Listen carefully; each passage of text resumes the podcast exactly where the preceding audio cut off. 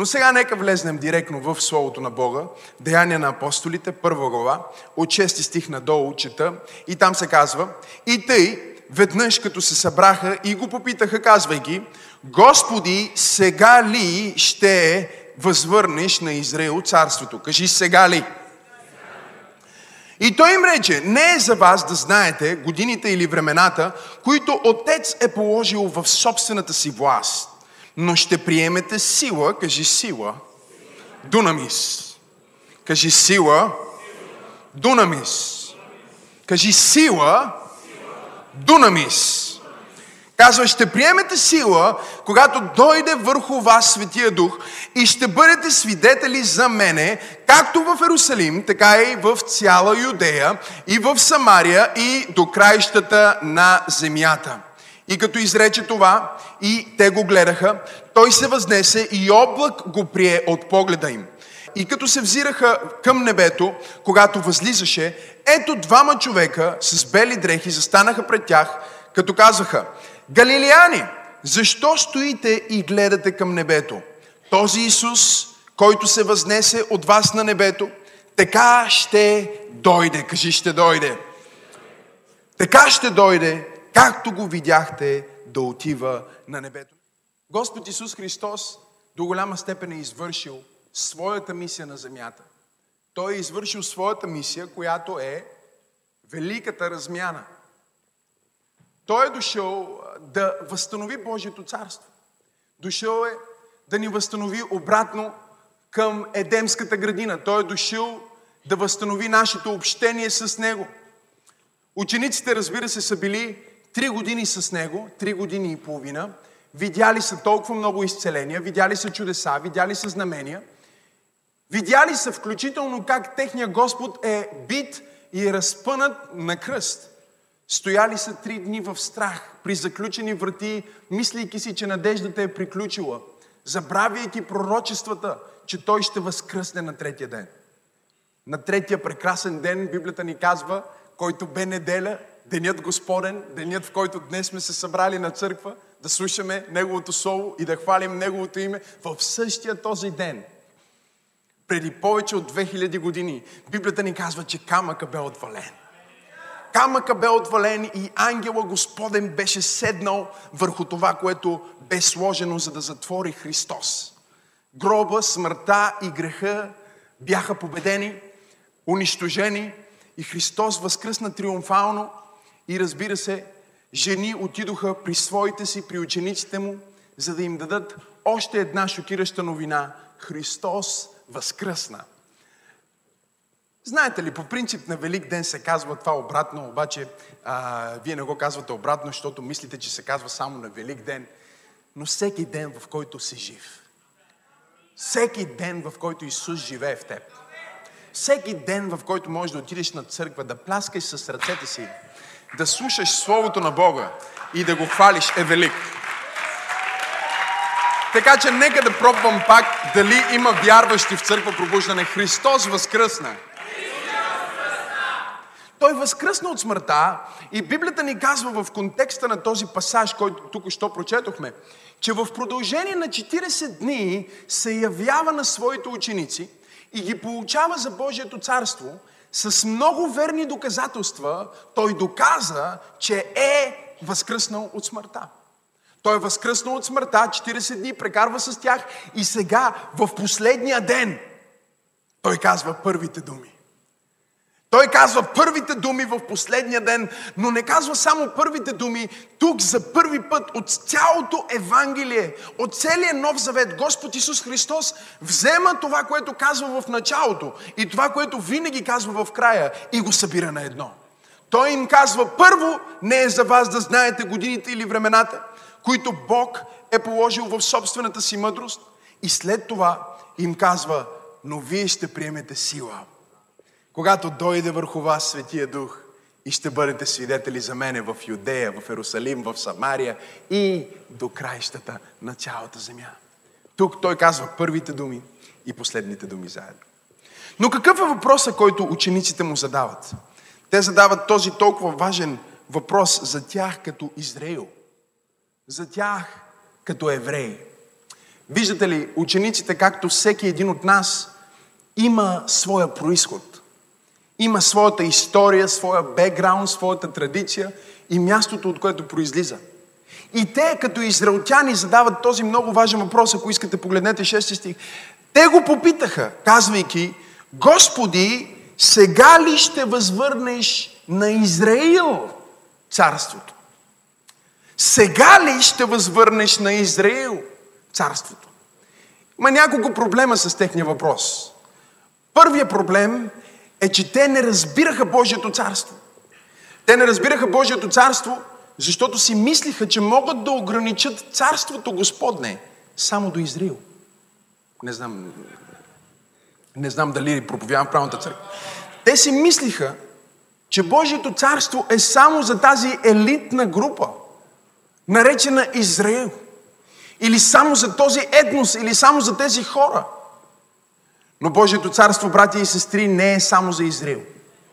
Боговестието не е само за Израел. Спасението не е само за Израел.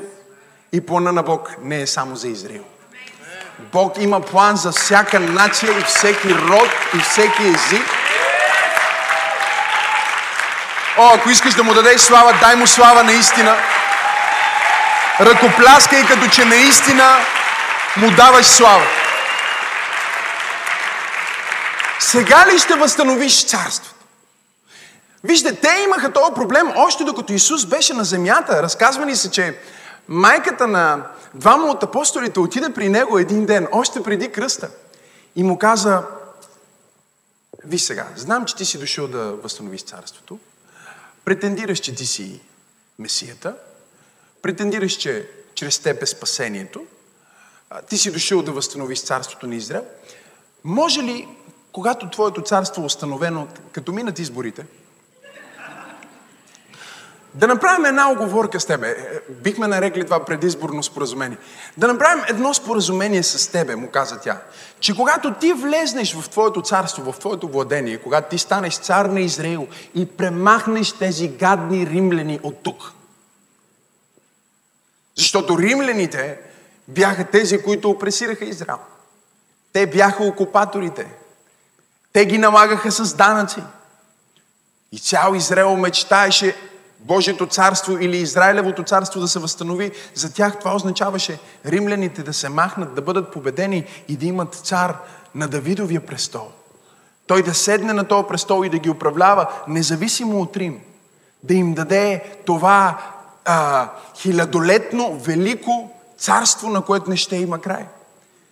Но Господ Исус Христос дойде първо, за да установи духовно царство. Защото той знае, че може да разреши твоите естествени проблеми, но ако не разреши твоите духовни проблеми, ти пак ще имаш проблем. Не знам дали има хора в църквата. Той може да разреши твоето финансово положение, но ако душата ти е объркана, ти ще бъдеш просто богаташ в депресия. Не знам дали има хора в църквата. Ако сърцето ти не е изцелено, ако в душата ти няма мир, ти ще бъдеш просто, а, ще ходиш по златни улици, защото ще бъде Божието царство, но същевременно ще бъдеш депресиран отвътре. Но Бог не иска благословението да има просто външно измерение. Бог иска да ти даде вътрешното благословение преди всичко, което е Неговото царство в теб. Радост, мир и правда в Светия Дух. Кажи радост, мир и правда в Светия Дух. Това е царството, което Господ Исус Христос дойде да установи. Това е нещото, което Господ Исус дойде всъщност да направи за тия хора. Но те не го разбираха. Те искаха Господ да се движи по начина, по който се е движил до сега. И всеки път, когато ти искаш Бог да се движи, както се е движил преди, Бог ще направи нещо, с което напълно ще обърка твоите планове. Той ще издигне някой, който не разбираш, ще направи нещо, което не разбираш, защото Бог не влиза в кутийката на твоя план. Той каза, моите планове не са като твоите планове. И моите мисли не са като твоите мисли. Но аз знам плановете и мислите, които имам за вас. Мисли за мир, а не за зло, казва Господ на силите. Да ви дам бъдеще и надежда. Но какво е това в нас като хора? Каква е тази гордост? Че ние винаги искаме Бог да направи нещата точно както трябва според нас. Ние си имаме нашата представа за това, кога е правилното време. Забравяйки, че Бог е извън времето, Той е във вечността и знае много по-добре кое е добро за нас, ние си имаме претенции за това, кое е правилното време, кое ще е най-доброто, как ще е най-добрия начин. Сега ли ще възстановиш Израилевото царство? Господ Исус ги погледна и каза, не е за вас да знаете годините или времената, които Отец е положил в своята собствена сила, но вие ще приемете сила, когато дойде върху вас Светия Дух и тогава ще бъдете свидетели за мене, както в Ерусалим, така и в цяла Юдея, и в Самария, и до краищата на земята. Святия Дух иска да дойде в твоя живот и да промени твоята перспектива. Той иска да дойде в твоя живот и да ти покаже нещата както наистина са. Защото докато ти се опитваш да накараш Бог да се движи точно по един конкретен начин, да направи нещата точно както ти ги искаш или точно както ти ги очакваш, Бог е предизвикан да направи обратното на това, което ти искаш. Всеки път, когато ти си преживял чудо или дори нещо добро, някакво благословение и след това се опитваш да накараш това преживяване да се повтори по абсолютно същия начин, по който е било. Не знам дали има хора в църквата. Бог е предизвикан от твоето желание за контрол да заобиколи собствените си правила и планове и да създаде чисто нов план, за да покаже, че не ти си Бог, а Той е Бог. Не ти си в контрол, но той е в контрол. Не знам дали има хора в пробуждане тази вечер. Пипни човек от тебе и му кажи, Бог е в контрол. Цялото им желание беше да махнат римляните. Кога ще ги махнаме тия римляни? Вече царството, като го възстановиш, сега го питат, сега ли ще възстановиш Израилевото царство? И ти винаги знаеш, че не си духовно зрял, когато искаш благословенията на Бога сега.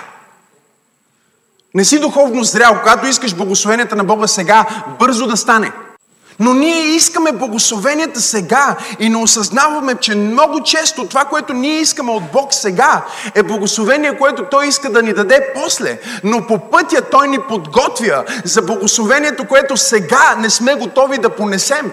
Сега, може би не си готов да носиш тази отговорност. Може би не си готов да носиш това благословение. Но ако ти се представиш на Бог без твоята собствена воля, без твоите собствени планове, без своят собствен контрол и се предадеш на Него на 100% и напълно, тогава в процеса започва да се движи. Неговата сила влиза в действие. Святия Дух идва върху тебе и ти приемаш сила, за да бъдеш свидетел. Приемаш сила, за да изпълниш Божия план. Приемаш сила, за да бъдеш всичко, което Бог те е прислал да бъдеш. О, искаш да му дадеш слава, дай му слава, като че наистина вярваш в това. Хайде, дай му слава, като че наистина си вярваш, като че наистина това Слово е Божието Слово. Кажи, ще приемеш сила.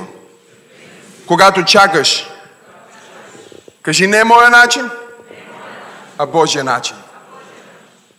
Виждате ли, те искаха Божието царство да дойде по конкретен, определен начин. И всеки път, когато ти имаш твоето собствено нещо и се опитваш да смесиш старото нещо с новото нещо, ще преживееш разочарование. Най-проблемните хора в църква, мога ли да проповядвам? Най-проблемните хора в фирмата ти, най-проблемните хора в семейството са такива, които са имали опит преди това. Те са имали опит преди това и понеже са имали опит, те имат гордостта от опита. И очакването за това как трябва да бъдат определени неща, те не идват празни, те идват вече пълни. И е много трудно да изпълниш някой, който вече е пълен. Разбирате ли?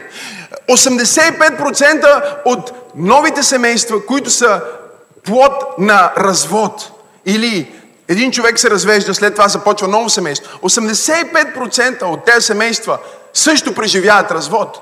Защото ти носиш себе си където и да отидеш.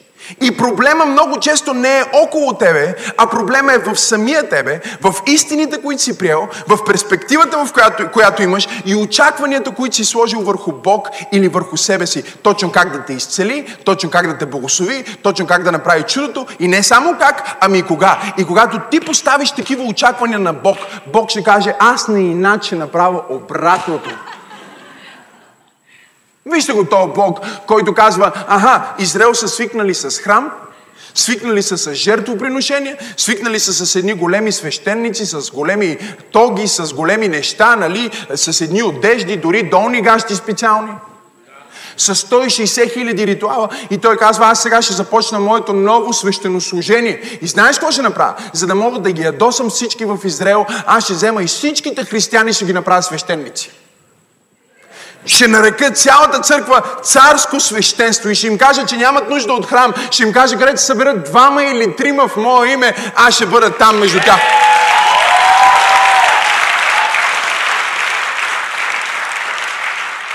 Е Бог, който работи по необичаен начин. Той е Бог, който работи по различен начин.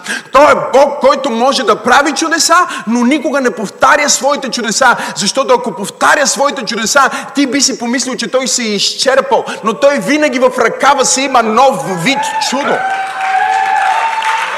Той има нов начин да те снабли, има нов начин да те благослови, има нов начин да те издигне. Ние бихме си мислили, че когато Исус започва своята църква, би отишъл в семинарията. Би отишъл при Гамалеил да му каже, Гамалеил, кои да изберем? Не, Исус не отиде в семинарията, не отиде в храма, той отиде на езерото. Той ми харесва, плува гол до кръста. Той е пере мрежите на баща си, другия е бирник. Той взе точно тези, които обществото по никакъв начин не можеше да приеме, че Бог може да работи чрез тях, защото Бога, на който ние служим, е Бог, който не може да бъде контролиран, Той е Бог, който не може да бъде кашониран, Той е Бог, който не може да бъде ограничен и Той е Бог, който не повтаря едно и също. Аз съм тук, за да проповядвам на някой в църква пробуждане и да му кажа всичко, което е било в миналото ти, всички благословения, свидетелства, откровения, хора и чудеса са за миналото ти. Не дей да вземаш духовете на миналото ти в твоето настояще, защото ако вземеш духовете на твоето минало в твоето настояще, ти никога няма да влезеш в твоето бъдеще.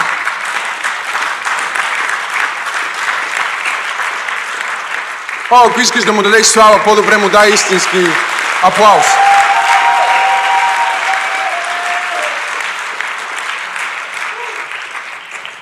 Бог е Бог, който обича да разбива нашите представи за това как трябва да бъдат нещата. Той издига най, най, най, по най-различен начин най-различните хора, това, което на него му е угодно. И когато беше на път да изгради велика новозаветна църква и да стигне до краищата на земята, той каза, е, сега вече ще ги шокирам всички. Ще шокирам юдеите, ще шокирам християните, ще шокирам римляните, ще шокирам абсолютно всички. Библията ни казва, имаше един човек на име Сабъл, който стоеше и одобряваше убийството на Стефан. Той беше юдейн от юдеите, фарисейн на фарисеите, но също така имаше римско гражданство. И него Бог каза, аз него ще докосна и него ще сваля от високия му кон. И Библията ни казва един ден, докато той яздише по пътя към Дамаск, за да преследва църквата, светлина го удари и го свали от коня му. Коня е това, което ти знаеш. Коня е това, в което ти имаш опит. Коня е твоята гордост. Коня е твоята история. Коня е твоята опитност. Бог казва, аз ще те сваля от твоята история, аз ще те сваля от твоята гордост, аз ще те сваля от твоята опитност, аз ще те смира, моята светлина ще дойде върху тебе и аз ще се разкрия в живота ти. И няма да се разкрие като Спасител, ще се разкрие като Господ. Не знам дали има хора в църквата. Аз ще се разкрие като Господ, не само като Спасител. Има ли хора, които Исус им е Господ, а не им е само Спасител в тази църква? Кажи, Исус е Господ. О, християните обичат идеята Исус, че им е Спасител. Но много християни не схващат, че Исус е техния господар. Савел беше свален от високия кон и каза, Господи, кой си ти? И той му каза, Савле, Савле, защо ме гониш? Защо преследваш моето дело? Защо преследваш моята църква? И Бог докосна точно този, който никой не очакваше. Всички биха казали, че той е неподходящ. Юдеите биха казали, че той е неподходящ, защото има римско гражданство. Римляните биха казали, че е неподходящ, защото е юдеин. Християните биха казали, че е неподходящ, защото преследва християните. А юдеите биха казали, че е неподходящ, защото е римлянин. Разбирате ли, Бог търси някой, който всеки ще каже за тебе, че ти не ставаш. Всеки ще каже, че те Бог няма как да те използва. И в тяхното казване и в думите на Сатана, че ти не ставаш, че Бог няма да те използва, че никога няма да успееш, е потвърждението, че Бог точно теб те е избрал, точно чрез теб иска да работи, точно теб Бог иска да издигне. Кажи небесна перспектива. Вижте, аз обичам кафе. Колко от вас обичат кафе? Бъдете честни в църквата. Колко от вас днес сте пили кафе? Колко от вас обичат кафе? Помахайте си. Помахайте, помахайте, защо така? Окей, нека видим нещо друго. Колко от вас са пили две кафета? Помахайте. Две кафета? Ако се молихте два пъти на ден. Няма нищо нередно в кафето, но когато ти си по този начин, ти си, те бяха юдеи, те имаха тяхната юдейска традиция. Техните юдейски разбирания за това как Бог се движи, как трябва да изглежда църквата, колко светлина трябва да има в църквата. Дали трябва да е в, в сграда с кръст или може да е в театър. Разбирате ли, проблемите на религията не са се променили от 2000 години насам. Ако вие четете Новия Завет, вие ще видите, че израелтяните наричаха ранната християнска църква секта.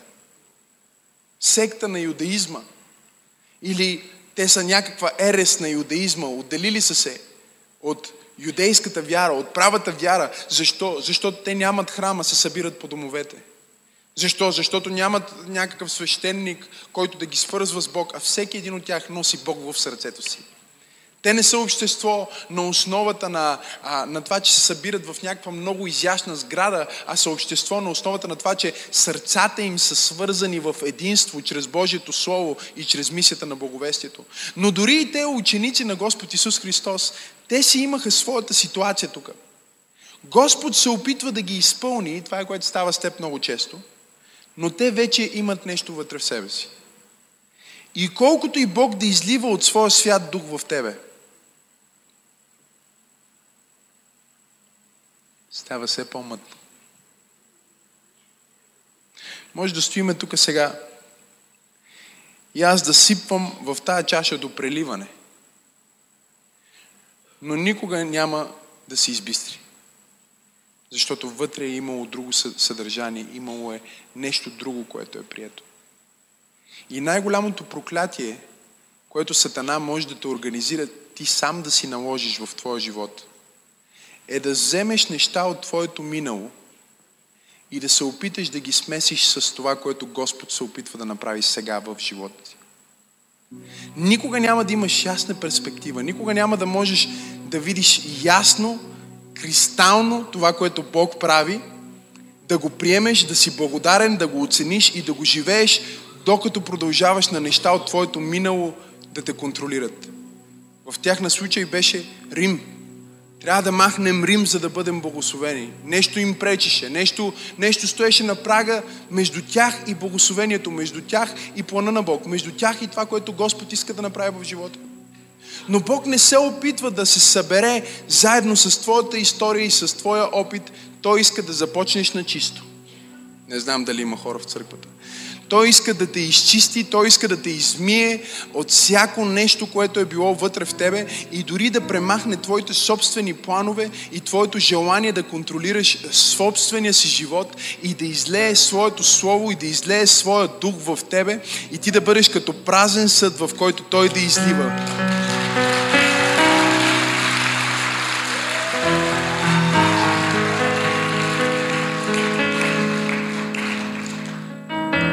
Не всеки обича кафе, но всички имаме нужда от вода. Твоя план може да работи за теб, но плана на Бог работи за всички. Твоя план може да работи само за момента, но Божия план работи за винаги. Твоя план може да изглежда днеска добре, утре да е провален, но Божия план е успешен днес, успешен утре и успешен други ден и успешен всеки ден, защото Той е Бог, чието милости към Тебе, чието планове за Тебе и чието благословения към Тебе, Библията казва, са нови абсолютно всяка сутрин.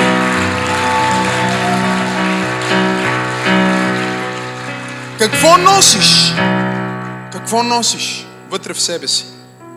Което се опитва да попречи на твоята перспектива, да я замъгли, да я умърси, така че да не видиш благословението, което Бог иска сега да излее върху тебе. Освободи се от всичко, което е в твоето минало. Освободи се от всичко, което те държи. Премахни от себе си нещата, които ти пречат да приемеш кристалната ясна воля на Бог за твоя живот. Някой казва, пасторе, как да го направя? Божието Слово ни казва, че Исус се моли за учениците си и казва, аз ги умих с Твоето Слово. Водата на Твоето Слово, Твоето Слово е истина. Какво означава това? Това означава, че вместо ти да си казваш, ето така ще стане, или ето така ще се подреди, или какъв е Божия план, ти ще кажеш, какво казва Божието Слово за това нещо. Ти ще кажеш, моите планове не се определят от дневния ред, моите планове не се определят от медиите, моите планове не се определят от страх, моите планове се определят от това, което водата на Словото, от това, което чистото Божие Слово казва за мен и това, което Словото казва за мен е истината за мен. Това, което Божието Слово казва за теб е истината за теб. Не знам дали има хора в църквата, аз не се идентифицирам с нищо друго, освен това, което Библията казва за мен, защото Словото на Бог е истина. Ма, пасторе, ти не разбираш, аз не съм достоен. Словото казва, че си достоен. Позволи му да те умие. Ама, пасторе, ти не разбираш, аз се провалих. Солото казва, че ти не си провал. Не дей, не дей да вземаш, не дей да вземаш нещо старо в нещо ново. Кажи, Боже, аз приключвам с старото и взимам новото. Взимам това, което ти имаш за мен. И понякога проблемите, които ти си казваш, това трябва да го махне или другото. Бог казва, не, това не го махай, защото аз искам да го освета в тебе. Аз искам да го използвам в тебе. Аз искам да го изчиста в тебе. Всичко, което трябва да махнеш от себе си, е желанието да контролираш всеки детал детайл на твоя живот и да ми се довериш днес, че аз знам по-добре от теб. Аз съм по-добър от теб, аз те обичам повече, отколкото ти обичаш себе си, казва Бог. Бог ти казва, мен ме е грижа за теб повече, отколкото теб те е грижа за теб самия. Довери се на моите планове. Той каза, моите планове не са като твоите планове. Твоите планове са тук, моите планове са тук. Твоите мисли за твоя живот са тук. Бог ти казва, моите мисли за твоя живот са тук. Твоите планове за твоя живот са тук. Бог ти казва, моите планове за твоя живот са тук. Той каза, аз знам плановете, които имам за теб. Мисли за мир, а не за зло, да ти дам бъдеще и надежда, да изобилстват всеки ден в живота ти присъствието му, Словото му да бъде свежо, да бъде силно, да те привдига и да те води. И когато не знаеш на къде и си мислиш сега ли е или другия път, трябва да кажеш не, не, не, не е моята работа да знам дали е сега или утре. Моята работа е да правя последното нещо, което ми е казал. Той каза, иди в Ерусалим и чакай Светия Дух да дойде върху тебе. Защото когато Святия Дух дойде върху тебе и Словото на Бога е вътре в тебе. Всичко, което трябва да стане, е Словото и Духа да се свържат. И когато Словото и Духа се свържат, ти влизаш в съвършенната Божия воля, в съвършения Божий план, в съвършенната цел на Бога за твоя живот. Кажи, умий ме, Господи. Трябва да ни умие, защото някои от нас планираме твърде малки неща си мислиме колко големи планове имаме. Нашите планове са твърде малки, а това е година на величие и Бог казва, няма да се съобразявам с твоите малки планове. Ако си мислил за 100 квадрата, аз ти говоря за 1000. Няма, Бог ти казва, няма да се съобразявам с твоите, има ли хора в църквата? С твоите малки планове. Аз имам по-големи планове. Имам по-големи планове за тебе. Вижте какво казва, вижте какво казва. Господ Исус отива на Канна Галилейска и виното им свършва. Майка му казва, трябва чудо сега. Miracle Експрес. Експресна поръчка. Ще казва, какво общо имам с тебе? Ама нямаме, тук не сме планирали правилно. Ние планирахме за голяма сватба, но не бяхме планирали правилно. Не бяхме планирали достатъчно много. Исус отиде там и каза, какво имате? Ето това са съдовете, но са празни, няма празни съдове са. Няма нищо вътре. Исус каза, вземете вода. Вътре нямаше сок, брати и сестри. Нямаше вино в тия съдове, бяха празни. Това бяха съдове за церемониално умиване. Дори не бяха съдове за вино. И Бог търси някой, който е празен. Ти си казваш, аз съм толкова празен, душата ми е празна. Бог казва, точно такъв ми трябваш. Бог търси някой, който няма твърде сложни планове, защото Той има планове. Бог търси някой, който не е хванат в някакви малки амбиции, защото Той има големи амбиции за тебе, брат. Исус им каза, напълнете съдовете догоре. И чуйте, по принцип трябваше да ги напълнат по закон. Но не сме под закон. Трябваше да ги напълнат 8 пръста под ръба. Библията ни казва, той им каза, напълнете ги догоре. Ха-ха. Напълнете ги, каза, до точката на преливане.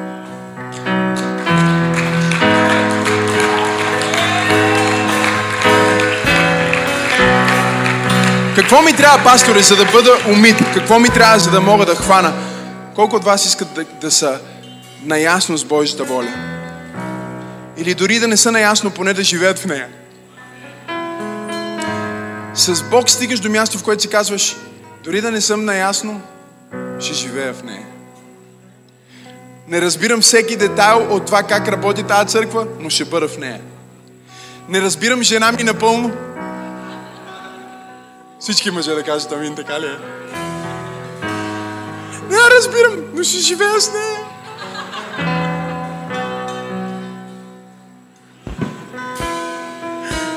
Няма нужда да го разбирам, за да живея в Неговата воля. Не разбирам как ме благославя, но го приемам така или иначе. Моя ментор казва, не е моята работа да обясна химичната композиция на едно чудо. Моята работа е само да го приема. Такова каквото Бог го дава. Моята работа не е да разбирам Божията воля напълно, а просто да живея в Неговата воля. Моята работа не е да разбирам жена ми напълно, а просто да изслужа колкото от мен зависи. Моята работа не е да разбирам църквата напълно. Не знам дали проповядвам в правната църква.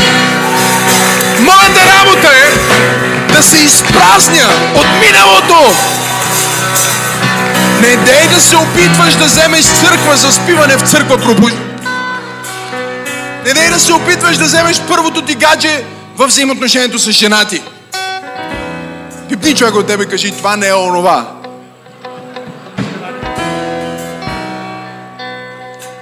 Пастор Максим, какво се опитваш да ми кажеш? Опитвам се да ти кажа, че трябва да пуснеш контрола днес, тая вечер, в този момент и да кажеш, Господи, аз предавам контрола на Тебе. И аз ще направя правилното нещо. Какво е правилното нещо? Аз ще приема водата на Словото. Аз ще приема това, което Твоето Слово казва за мен. Бях казали, а, той е рибар, нищо никога няма да стане от него. Исус го видя, Словото каза, ти си Петър. И на тази канара ще построя моята църква. Цял живот може би ти си чувал, че ти никога няма да успееш, няма да пробиеш, няма да се изстигнеш. Бог казва, ти си Петър!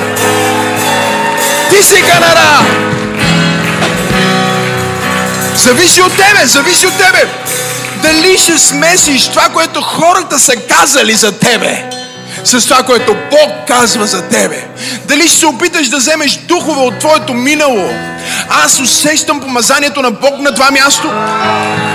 И Бог ми казва да кажа на някой на това място да забравиш за старите неща, да забравиш за старите места, да забравиш за старите благословения, да забравиш за старите приятели и да отвориш очите си, защото Бог прави нещо ново. Има ли някой на това място? И човек го да си ново нещо. Нова идея, нов бизнес, нови взаимоотношения, нови приятели, ново нещо. Не вкарвай старото в новото. Исус казва, напълнете ги. Библията казва, напълниха ги до ръба. Се обърнаха, само се обърнаха и изведнъж, чуйте, водата, Словото, се превърна в вино, помазанието. Еквивалента на сила от Бог, която ще приемеш, е равен на Словото от Бог, което си приел. Когато ти кажеш, нека Божието Слово да ме изпълни като тази кана до преливане, когато Духа на Бога дойде върху тебе, ти ще бъдеш пълен с сила до преливане. Исус им каза, вие ще приемете какво? Каква сила? Дунамис. Божията енергия, Божията сила. Когато вие сте приели Словото и изпълните Словото, ще дойде силата. Когато изпълните Словото, ще дойде силата. Те искаха да махнат Римската империя, а Бог искаше те да проповядват на Римската империя. И не само, че искаше да проповядват на Римската империя, но беше неговия план църквата му да започне точно във времето на тая империя. Защото това, което те виждаха като обстоятелство за ограничение, всъщност беше каталист за растеж катализатор на растеж. Защо? Защото имаше инфраструктура, можеха да пътуват по целия познат свят. Имаше един общ език, гръцки език. И беше точното време църквата да се разпръсне като вирус. Говорихме с, а, с някой наскоро и казва, един от хората, които се посвещава в църквата и казва, Радостта в тази църква е като болест. Нова жена, нова жена, няколко месеца идва на църква и се посвети, стана член на църквата и казва, радостта в тази църква е като вирус. Аз съм на 55 години и се чувствам като на 25.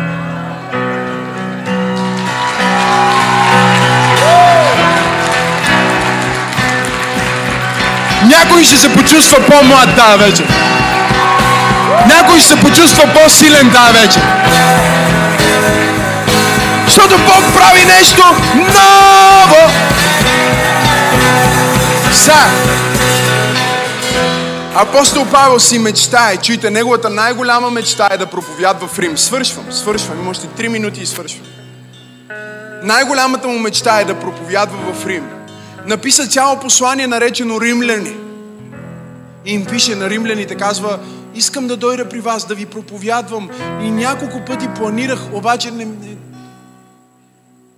не ми се получава плана, не знам защо. Не ми се получава, искам да го направя, но не ми се получава. И един ден Библията ни казва, че той отиде в Ерусалим да проповядва, защото там трябваше първо. Там отиде в храма и беше в храма и го арестуваха. И когато го арестуваха в храма, искаха да го съдат по, а, по юдейските закони. И когато взеха да го съдат по юдейските закони, той се сети, че римски граждани не извади този кос, за да не го осъдат, да не го убият.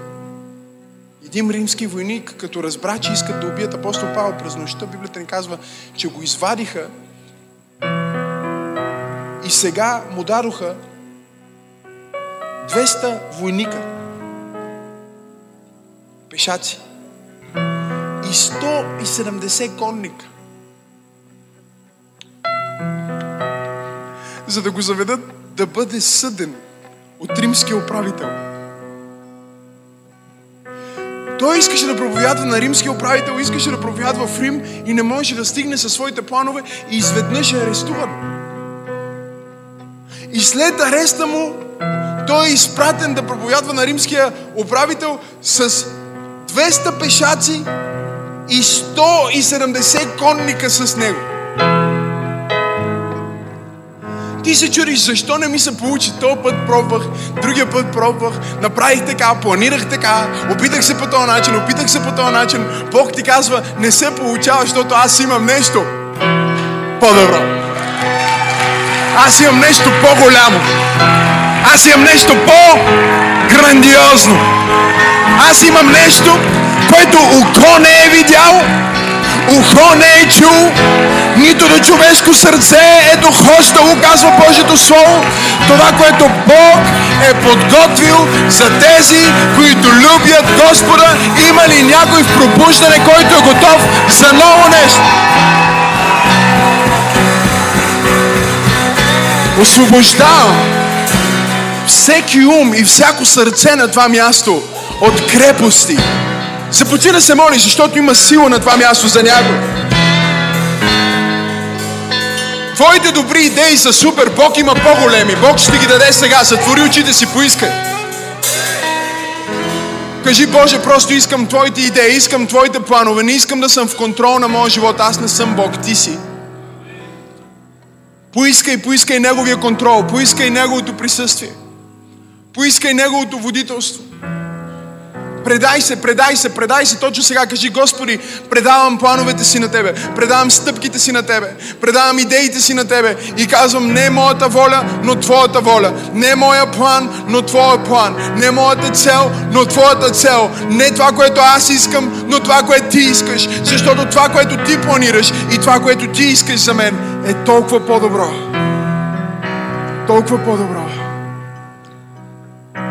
Те искаха Израилево царство. Бог каза, аз искам църква от всяко племе, от всеки народ и всеки език. Те искаха да възстановят една от най-малките страни. Бог каза, аз искам да възстановя целия свят. Но няма да го направя по твоя начин. Защото ако го направя по твоя начин, не съм аз Бог, а ти си. Аз ще го направя по моя начин. А твоята единствена работа ще бъде да бъдеш в моето слово и в моя дух. Да се изпразниш от своята гордост, от своето собствено знание и своите собствени планове, твоите мисли за това, че ти знаеш как трябва да бъде. И да кажеш, Боже, ти знаеш по-добре. Последните думи на Господ Исус в Деяния на апостолите няма как да ни ги прочита. Говорим за апостол Павел. Той е арестуван. Исус му се явява. 23 глава, 11 стих в Деяния на апостолите им. През следващата нощ Господ застана до него и рече Дерзай! Бъди вярващ!